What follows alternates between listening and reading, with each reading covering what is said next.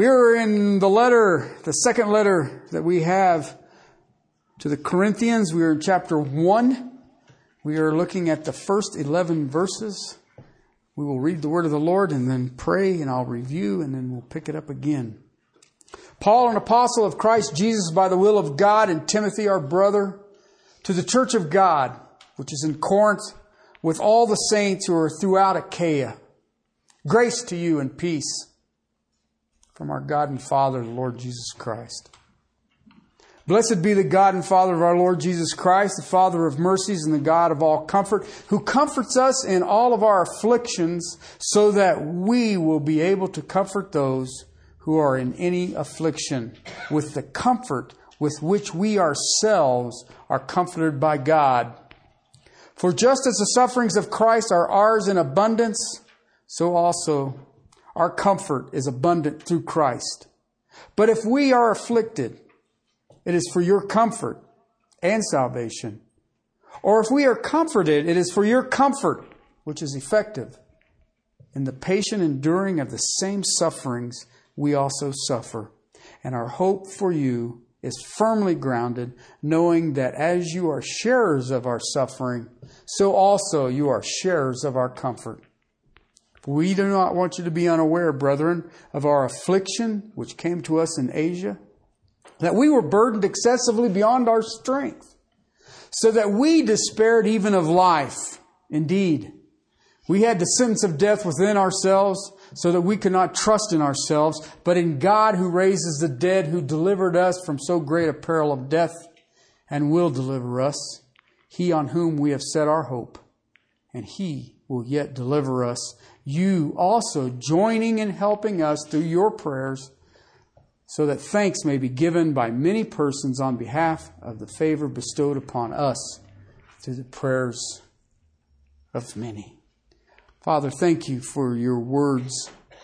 Thank you for our brother Paul who went before us. And Father, the anguish and the affliction that he suffered in such abundance. And Father, may we May we learn from him and may we be comforted by him. And yet, Father, may we also in turn comfort as he has comforted us. Father, give us ears to hear.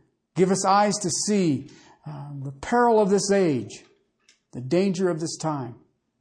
And Father, may we, who are called by your name, fight the good fight. With eager hearts, be willing to be poured out as drink offerings. Run the race that is set before each of us to your glory, to your praise, keeping the faith, knowing that crown of righteousness is laid up for us and all who hear. In Christ and Christ alone. Amen. We're looking at a very personal letter, actually. And we're looking at comfort in trouble. And we have been looking at this for several weeks now.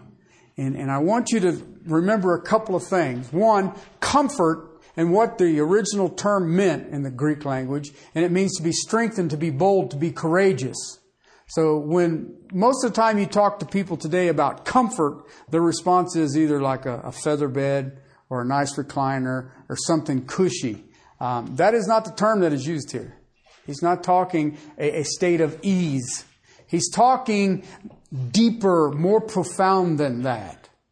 Um, he's talking that no matter what is happening, you will have strength to bear it. It's, it's like, like no temptation has seized you, except that that is common to man, and God is faithful. And He will always provide a way which you may stand. And, and, and that's, that's, that's what we're talking about when we talk about comfort. Most of us think comfort is the hammock on the seashore. Uh, and that's not what Paul's talking. Paul's saying, no matter your circumstances, know that the God of all comfort is there, strengthening you for whatever it is that you are about to endure. All right? But we also looked at this word affliction. And, and if I went through affliction right now and asked every one of you, you would all have a different term on what affliction is. Literally, the Greek term means that it's a pressure it is something that is either trying to dissuade you, it is something that is trying to crush you, it is something that is trying to stop you, it is something that is trying to overwhelm you to make you ineffective.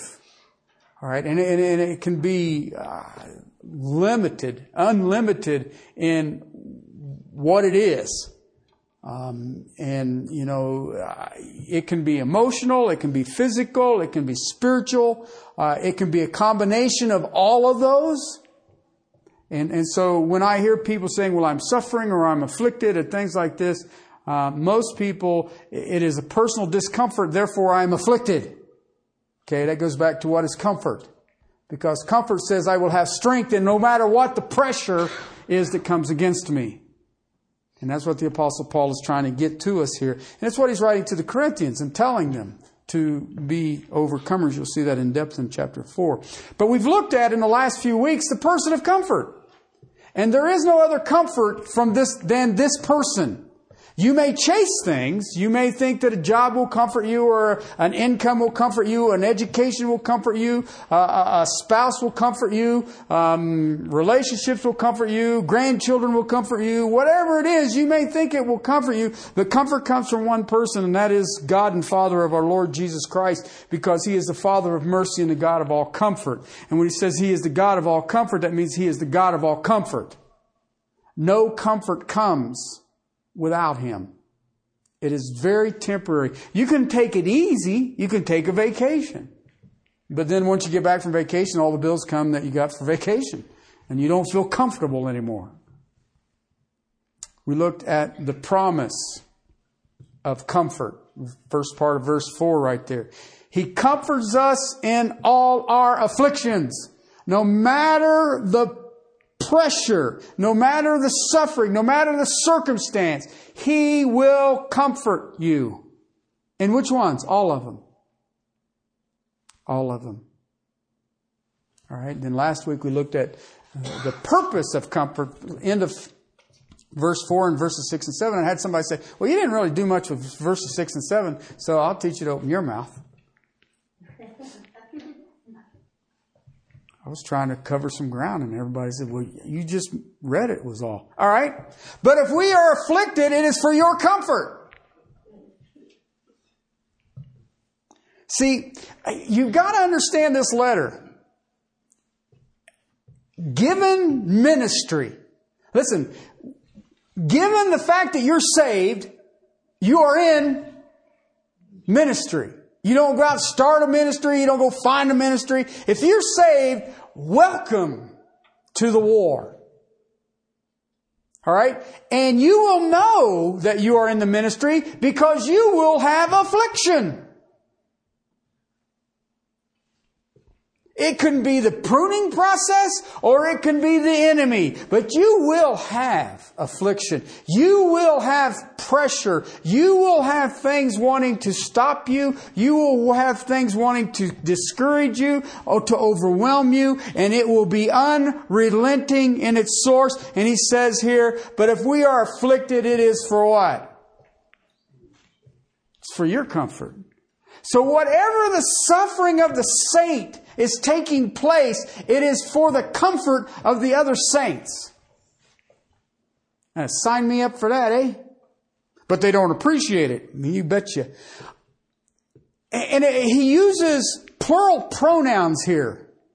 Okay? Which means if you take the context, he's writing and he says, and Timothy, our brother. That means that this affliction that the apostle Paul is going through, Timothy is enjoying it also. Isn't that great? It's like what you learn in kindergarten. Sharing. I'm afflicted, come with me. I know some of you are saying, but you afflict me. No. We are afflicted that we may be comforters. I know for a fact that nobody looks at their affliction as a potential to comfort others. We look at our affliction as how can I get out of this? And preferably quickly. Paul is saying you know what? The purpose of comfort is so that you can experience the comfort of God so you can pass that experience on to those who are enduring the same thing. This is one of the amazing things about the body of Christ today that I believe is missing. I don't believe the church understands this thing at all. Most people who are under hard heartache and, and, and suffering for the things of Christ don't share it. And, and then when we do have something, can you pray for my cancer to be healed? No, maybe you're going to have cancer and have to go through that ordeal so that when you run into another saint that has cancer, you can tell them that the God of all comfort carried me through it. Maybe you have lost a spouse. Maybe you have lost a loved one. And you think, how in the world did I deserve that? And God said, it is so that you will know my comfort. And in knowing my comfort, you can comfort those who will endure the same thing. That's a fascinating thought. Paul is, is, is, is, defending himself in this text in verses 6 and 7. If we are afflicted, saying, Me and Timothy and those who are with me, it is for your comfort. Because some people, when you look at a Christian who's going through the the meat grinder, what do you immediately think? Well, if they'd just repent, God would ease up. And we don't ever, you missed it. And that's what he's saying here. Don't you understand this? Don't you know that I am going through this for you? That's amazing. Isn't that amazing? Because most people today, if you find a Christian who is suffering, your first thought is, he wouldn't listen to what God was saying, and because he wouldn't listen, God has given him what for? We're no different than Job's loving dear friends. Job, whatever it is you're doing, God's kidding. You better knock it off.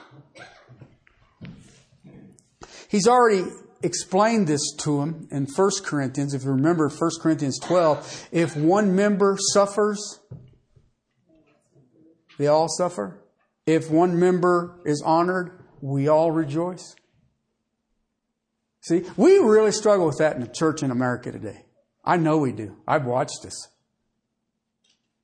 I've watched this. When we see one person suffer, we hope that they get over it. We come with a profound, I am convinced that the suffering of this age cannot compare to the glory to come, you poor bugger. That's what we do. You know, here, let me help you. Did that help? See, if you really look at this and what he's laying out here in 6 and 7, I would call this common Christian love. I am going through this because it is for you and your salvation. Have you ever noticed when people come to salvation, it's usually not on the high part of their lives, is it?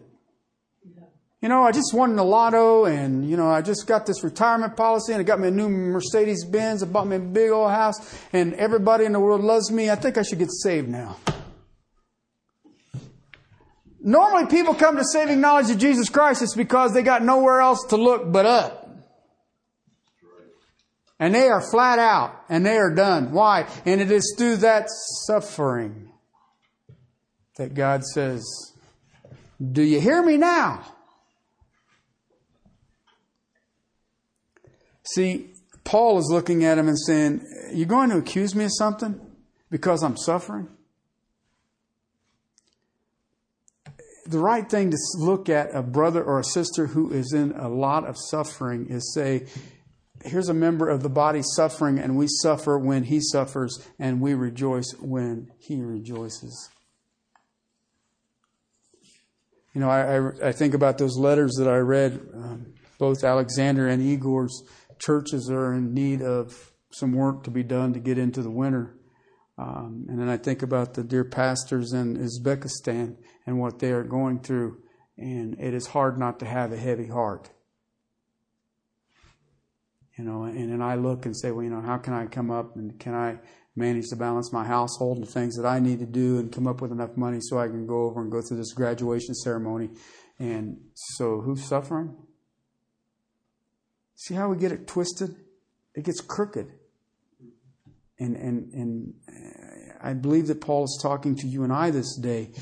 When we are afflicted, when we suffer, it is so that we can comfort others. And then he makes that statement and bring salvation. See, when we are comforted, that is the same as what? Strength for what? The walk of salvation. You'll, you'll hear it described the perseverance of the saints. Okay, that's, that's how true salvation. We've all seen the Christian who just blossomed and did everything, and then all of a sudden you find out that they've left their wife, they've left this, and they've done this, and they're living this way, and they don't go to this, and they don't go do that, and you say, well, how can that be? Why? Because they didn't have the patience, and endurance. See, I believe that in the Corinthian church there had been a lack of compassion toward the Apostle Paul. Um, hard heartedness, uh, coldness. And I believe that it was based on a failure to understand Paul's suffering and what he was enduring um, had been at God's will. This is what God would have Paul do. And God had allowed it in his ministry for the, the sake of perfecting the man. Remember, Paul was effective, but he had a messenger from Satan who buffeted his body. And he prayed three times, Lord, take this away from me. And God said, What? My grace is sufficient. Why? Because you're going to run into other people who are buffeted, who are impaled, who are beaten for their testimony of Jesus Christ, and you will be able to relate to them. And if you think about the church, when does the church shine the brightest? When there's a cataclysmic event. When something awful happens, then the church steps up sometimes. See, Paul is trying to get through to the Corinthians. Paul is trying to get through to me and you that don't you realize that there is a partnership here? Don't you realize how my suffering is linked to you? You can't separate it. If we are in the body of Christ and one part of the body is hurting, then guess what? The whole body hurts.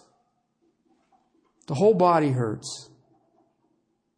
See, what Paul was enduring was because God wanted him to be this and to experience this and to know this it's easy to have a bunch of gigabytes of theological informa- information. But if you look at the body of Christ today, how many people live in light of the theology that they have? In some cases, I agree. There is no theology in that church and the whole church lives like it. But I'm thinking that this church doesn't get that excuse. It's my sufferings, it's my afflictions that have shaped me into the man that God had me made to be. I have given you these good works to walk in. He told the church in Ephesus. Who would come to you and preach to you now? Understanding Paul putting his life on the line by God's grace, his power of the Spirit. Now he continues this relationship and he wants them to understand in the continuance of this relationship by God's grace and God's power, I am here to comfort you. It's ironic to think this church is part of his affliction. and yet he's going through it, he's enduring it so that he can comfort them. You're afflicting me so I can comfort you. See, when you see that add salvation, Paul is using, is saying here, God is using me as an instrument for your perseverance. See, if the church attacks you personally like it did Paul, like Corinth did Paul, then normal response would be what? I know the text. I'll kick the dust off my shoes and I'm out of here. Hope you like sulfur. Right? But the apostle Paul says, no, you are a church.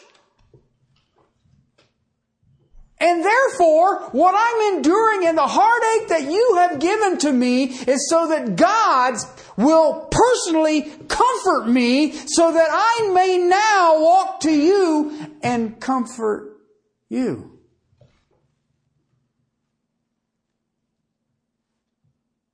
Seems odd, doesn't it? But that's how God does it. That's not how men would do it. You know what? The Apostle Paul had suffered an awful lot getting these people to the gospel.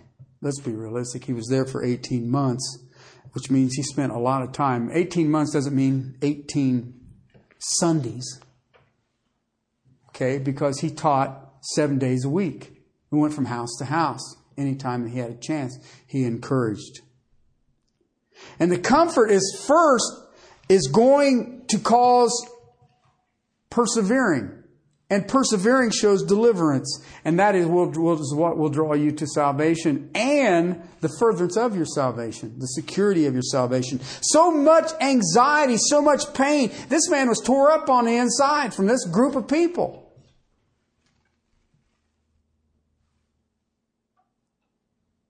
He had received a lot of grief. And yet, in all of it, Paul is saying, Do you realize God comes to me and He makes me strong? He makes me bold. He makes me courageous so I can come to you and make you strong, make you bold, and make you courageous. I can bring you perseverance of your salvation. And listen, I know a lot of people who do not persevere in quote unquote salvation. And you have to wonder, are they saved? I don't know. But you know what? God does. And yet, if you look at it in salvation, what do you do? You press on. See, this is the partnership. This is the connectedness. This is the solidarity. This is the oneness that is in the body of Christ. See, Paul is understanding that when I am comforted, it's for you. Because when I am comforted, then it becomes effective.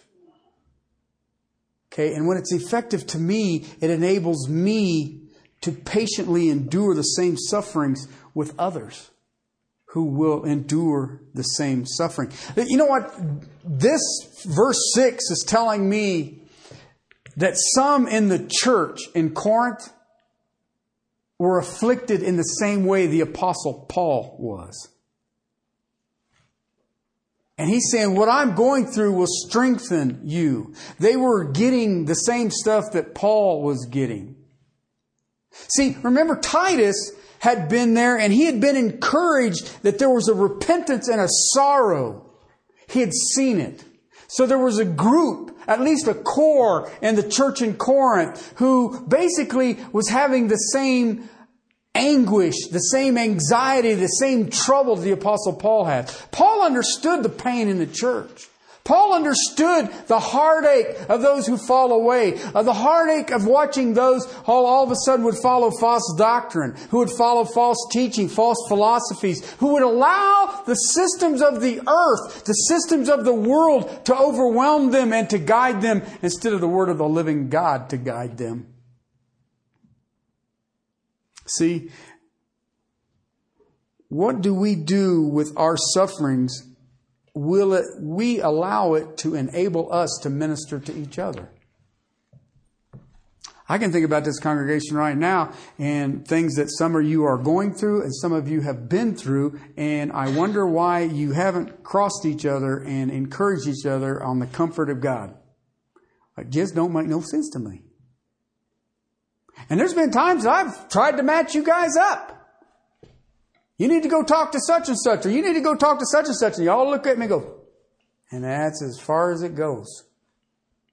And I don't understand that. There are many things that you, some of you have been through that have comforted me in something that I am dealing with. And I don't sit there and go, ah, you know what? You just comforted me.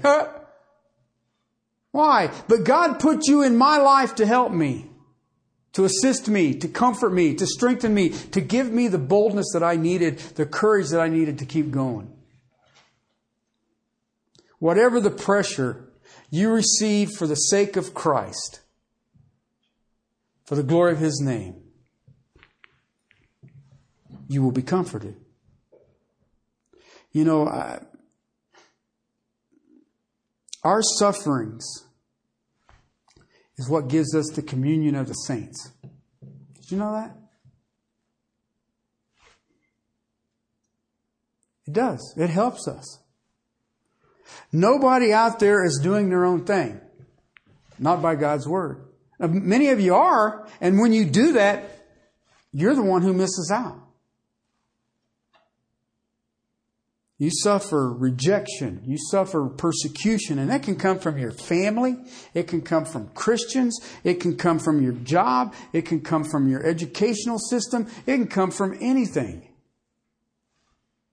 Whatever the pressure you receive, no, you will be comforted. And you may even have a Titus walk into your life and say, you know what?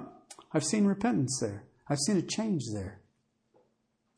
God will enable you by that suffering to comfort others.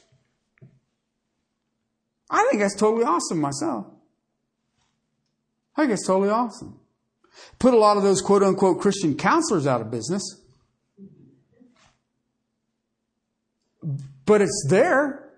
And I would, you know, I remember one time, um, a guy was helping uh, in alcohol recovery workshops you know, and, and was some of his people were court ordered, and some of his people were just helped me. I wanting to overcome alcohol abuse and all the rest of it. And I remember sitting down talking to him, and I said, uh, um,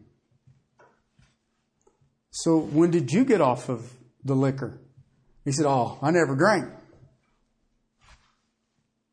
Well, how in the heck do you relate to these people? Well, I just tell them, you know, they just need to put something else first. Is that working? Yeah, not very often. What the heck is that? Why?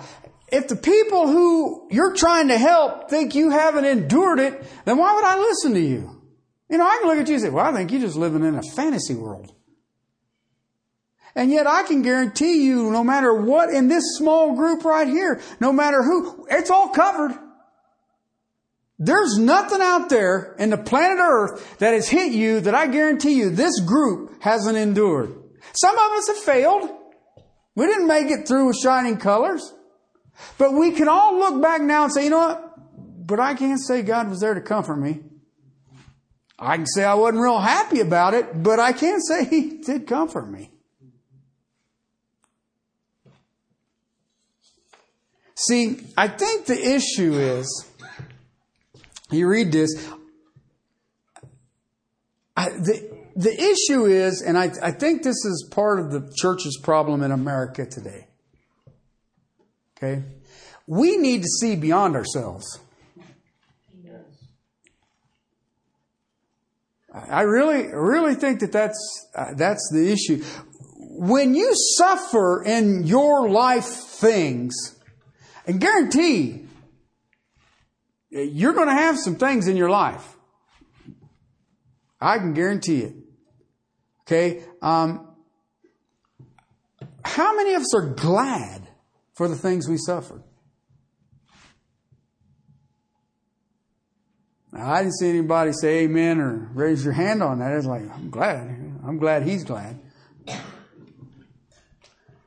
See, because there are those who will be strengthened through this because of their confidence in God. Listen, God will shake you to the core and say, who do you trust? And I don't care what it is. He can shake it and he can ask Job. He can do it really fast.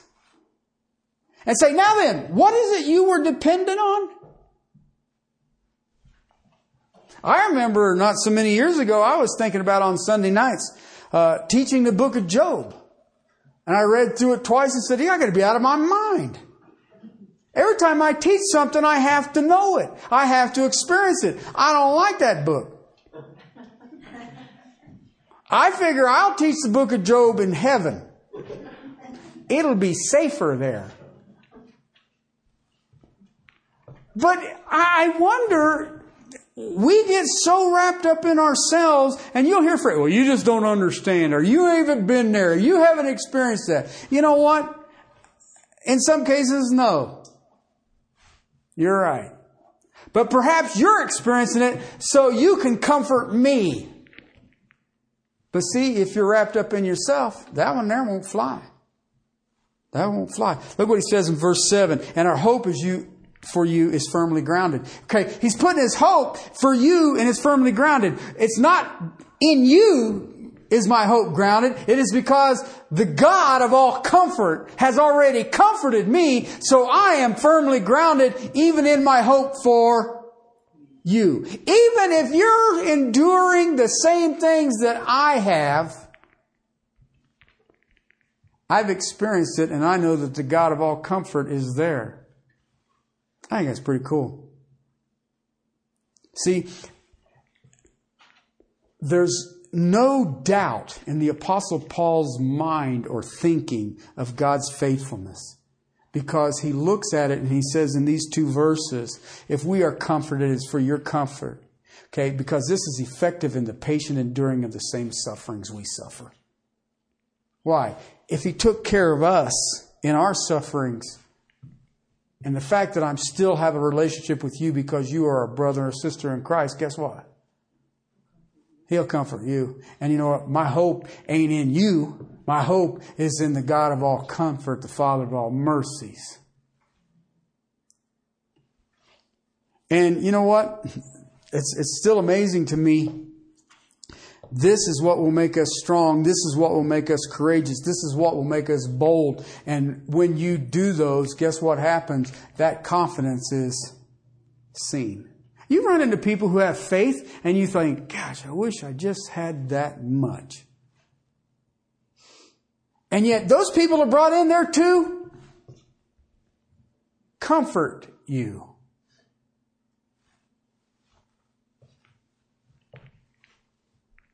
Which brings me to point four, verse five.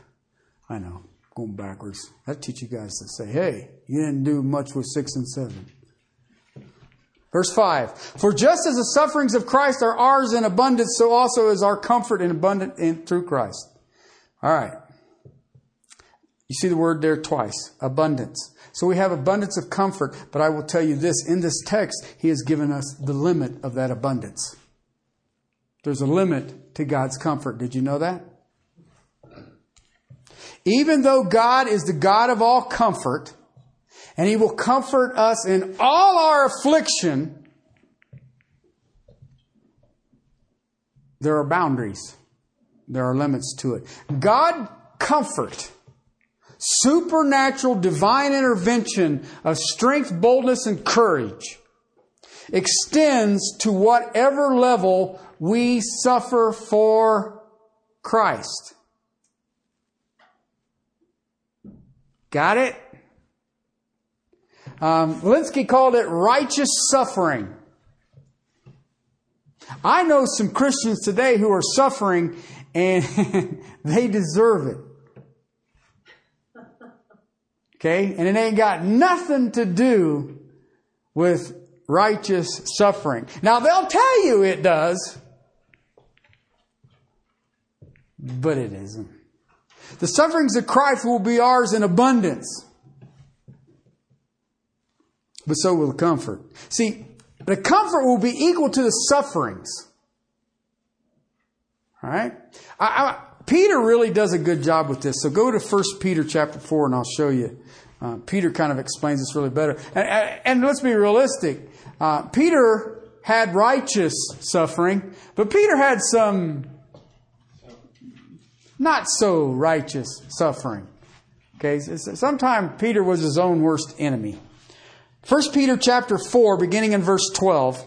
Beloved, I do not want you to be surprised. Now, when a, a, an apostle writes that, you should circle that, and then what I do is I put either red or pink big stars around it. Okay, which means um, this would be like promises from Jesus. Okay, here's what he says I do not want you to be surprised at the fiery ordeal among you. Hmm. which comes upon you for your testing, as though some strange thing were happening to you. Right? How many have stepped into the pearlies and the heavenlies and thought that now that I'm saved, my life is going to be a bed of roses and I will eat pearls and I will have filet mignon anytime I want it and me and Jesus are going to hang out buddy to buddy and nothing wrong will ever happen to me. I would say the bulk of Christendom at some point or other said, you know, this is, this is going to be all right. But he says, you know what? I want you to, I don't want you to be surprised.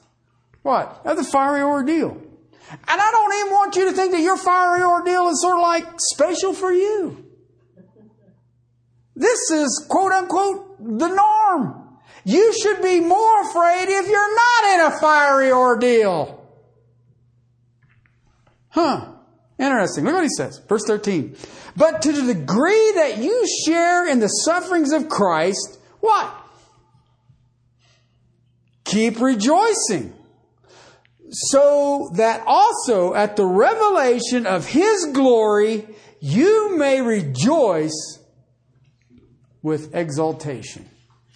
Wow. What's he saying here?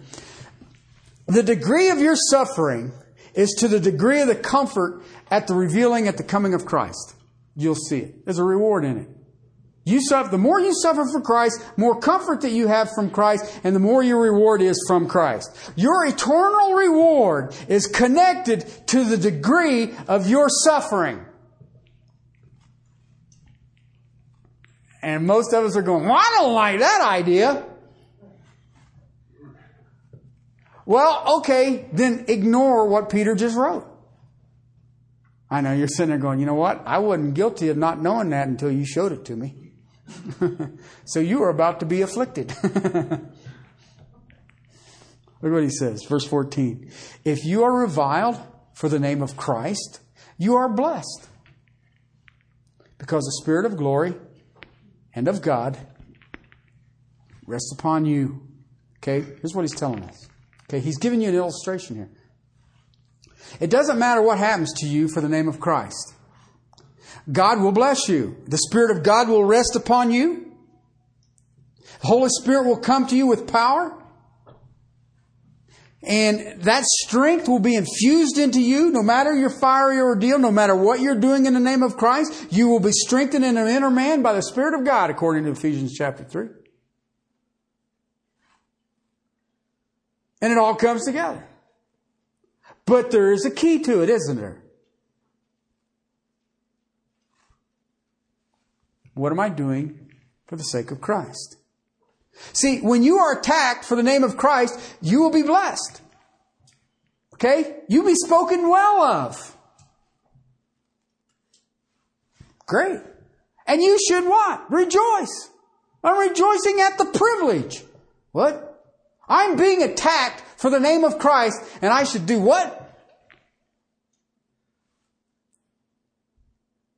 Why? Because the Spirit of God will come and comfort you. He will strengthen you.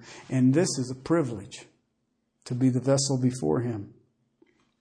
Read on, verse 15. Make sure that none of you suffers as a murderer or a thief or an evildoer.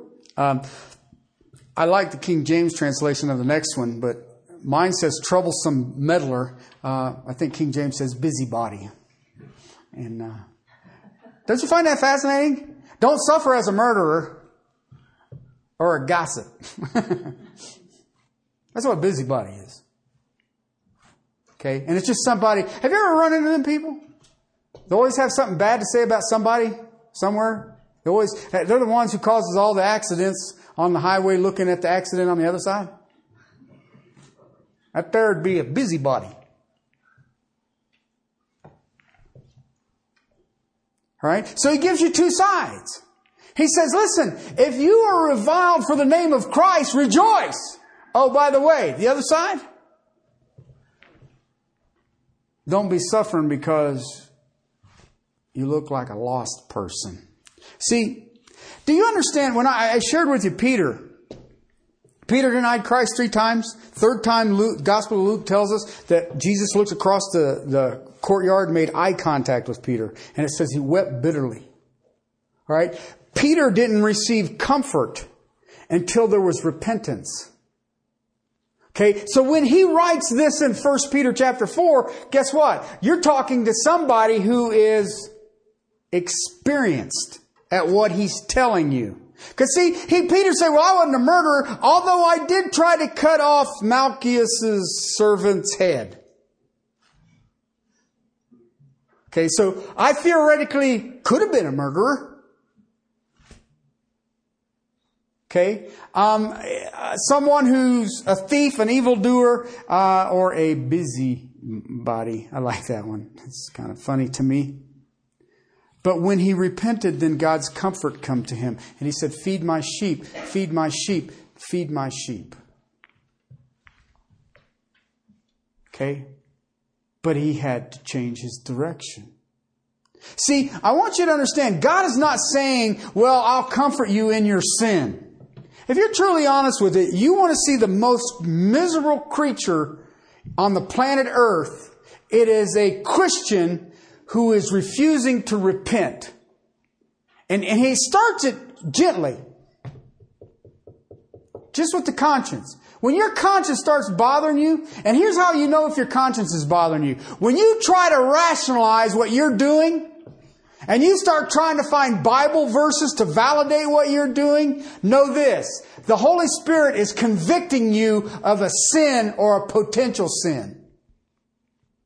Because if I, and see, here's one of the things, I study the Bible for a living now, I can almost validate anything. But if I find myself moving into a category that I have to justify something, I know I'm on the wrong path. And I don't like that path because Hebrews tells me God chastens and scourges the sons he loves. And scourging is the same thing that they did to Jesus. And I'm thinking, I don't want that line. So if he starts messing with my conscience, I am smart enough to say, deal with it now. Because if you don't, it will get more intense. And I will whip you until the flesh comes off your back if you don't pay attention. And I'm sitting there going, oh, okay, make a note. Because he's doing it because he loves me.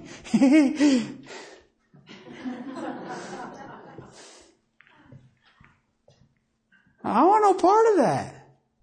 And that's what he's telling you. That's what Peter just lays it out here. He says, if you're doing, if you're suffering for Christ, rejoice. Rejoice. Every son he loves, he chastens. Okay? Listen, there is an abundance of comfort in the boundaries that God has given us.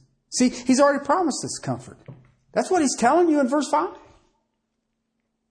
It's already there. It's God's promise of comforts in the sufferings of Christ. Period. And it is through Him, by Him, for Him. See, suffering is ours in abundance. Everybody's happy about that one, huh? Now, if he just left it there, that'd be something. Okay, well, can I get, I get saved just before I die? So I don't have to have, you know, I, I can do a lot of suffering without Christ. But he says, the comfort is ours in abundance. And to the degrees that you suffer for Christ is to the degree. He, he mentions this again. I'll, you're going to see this throughout, and this is why I call this a, a letter on ministry. Um, in chapter 4 of Second Corinthians, verse 1. Therefore, since we have this ministry, and I'll, we'll deal with that ministry, it's, it's dealing with being transformed in the same image from glory to glory as the Lord of the Spirit. And that one there, I would just cause your eyes to glaze over. But anyway, therefore, since we have this ministry, as we have received mercy, what? Do not lose heart. Do not lose heart. See, Paul understood it. We're getting this thing all over the place. Look at verse 8 of chapter 4. We are afflicted in every way and we are not crushed, perplexed, and not despairing. Wow. Verse 12. So death works in us, but life in you. Meaning that we are being killed, we are being threatened with death so that your life may expand. Your life will be comforted. Verse 14 of chapter 4. Knowing that he who raised the Lord Jesus will raise us also with Jesus and will present us with you.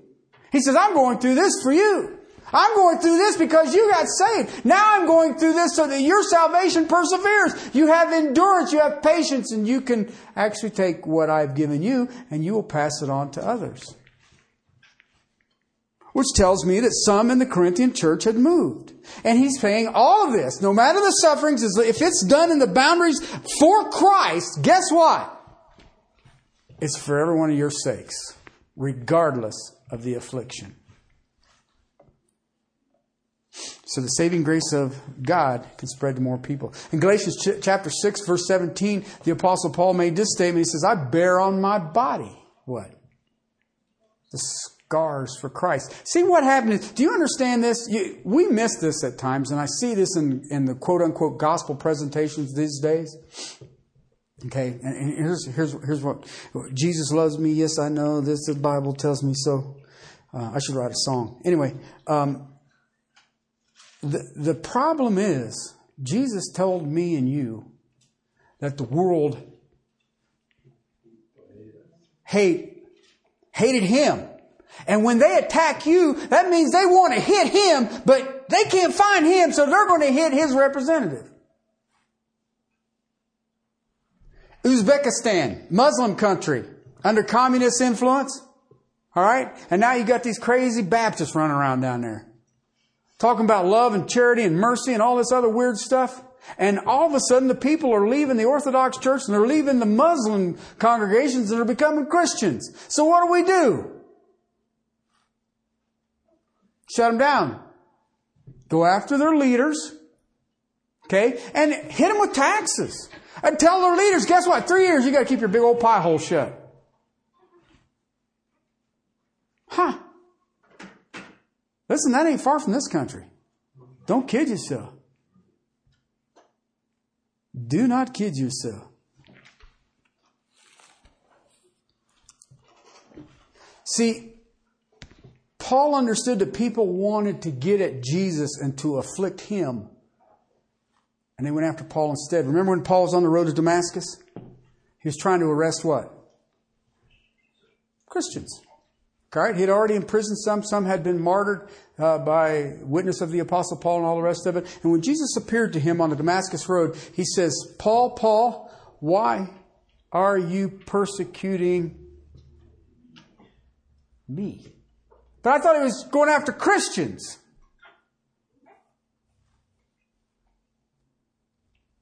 You go after a Christian, you're going after Christ. Okay? You and I have managed to separate that. I know we have. Why? Look what we do with quote unquote church. Is not the church the body of Christ? In Colossians chapter 1, verse 24, now I rejoice in my sufferings for your sakes. And this is funny because Paul never, as far as we can tell, never went to Colossae. But he says, I rejoice in my sufferings for your sake and in my flesh. I do my share on behalf of his body, which is the church, in filling up what is lacking in Christ's afflictions. Why did he write that in the Bible? I don't like that verse. But he's saying anything that is coming to me is based on the attack on Christ, which is based on the attack on the church. What's going on in Uzbekistan should have an impact on you and me. But we're disconnected. I don't speak Ubaskanese or whatever they speak over there. I think it's Russian. but anyway. Well, that's, all, that's way over there. Really? No, it ain't. They're attacking the body of Christ. If they're attacking the body of Christ, they're attacking the person of Christ. If attacking the person of Christ, they're attacking you and me. Paul says, I'm filling up what is lacking. But Paul says, that's okay. I rejoice. Why? Because it's for your sake. It's for your sake.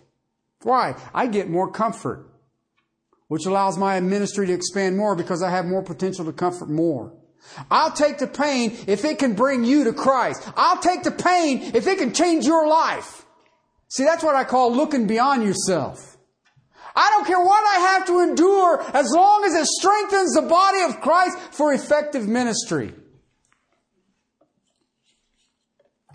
Why? Because He is the God of all comfort. In Philippians, He says, that I may know the fellowship of, uh, that I may know Him and the fellowship. Do you understand? That's koinonia, intimate relationship, intimate friendship of His sufferings.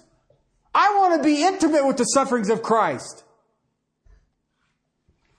Paul wanted that. See, Paul understood Matthew 10 servant is not above his Lord. Carried your Lord out on a cross, people.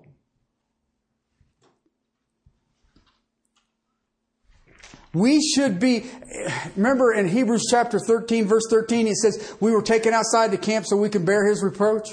And we did this with gladness. What? Yeah. We're kicked out of the synagogue. We should be willing to take the scars. We should be willing to take the abuse. Because in doing that, we will know that our ministry now has the potential to reach more people, to comfort more people, to encourage more people, to make more people bold, to make more people strong, to make more people courageous. Sufferings of Christ. It was very easy for the Apostle Paul to understand See, Paul endured an amazing amount um, that I can't even understand.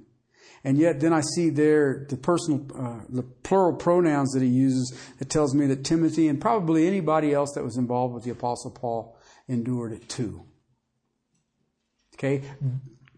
But we have an abundance of comfort because we have an abundance of sufferings for Christ. But there is the key to it because that's the limit of it. The comfort will only come if I'm doing it for the person of Christ, in the name of Christ.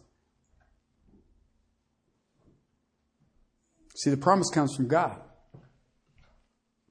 because it is the person of God.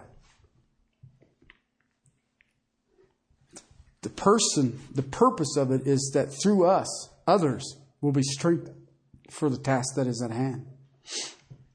But there is a, an abundance, and it is defined by the sufferings for Christ and not for sin. He will pour out comfort to the very degree of the suffering that you endure for righteousness' sakes. I don't care how you cut that, people. That is totally awesome. Here's the Apostle Paul writing to a church that is part of his biggest affliction and he says, I understand that you are afflicting me and what you are doing so that I may comfort you and draw more to salvation and the endurance of those who are already saved. That's what you call a person who is looking beyond themselves at the person of Christ. Let's pray. Father, thank you for your word. Thank you for the amazing things that you continue to do. And Lord, even this text, as, as time as you look at it, Father, it seems a little heartbreaking. And yet in that, you comfort us. Father, I thank you for my brother Paul. And uh, I thank you that what he endured for your name's sake, for, for your purposes, Father, he, even this very day is comforting some in this room. Father, help us to bow before your throne, the author and the finisher of our faith, that we may walk in a manner worthy of this calling.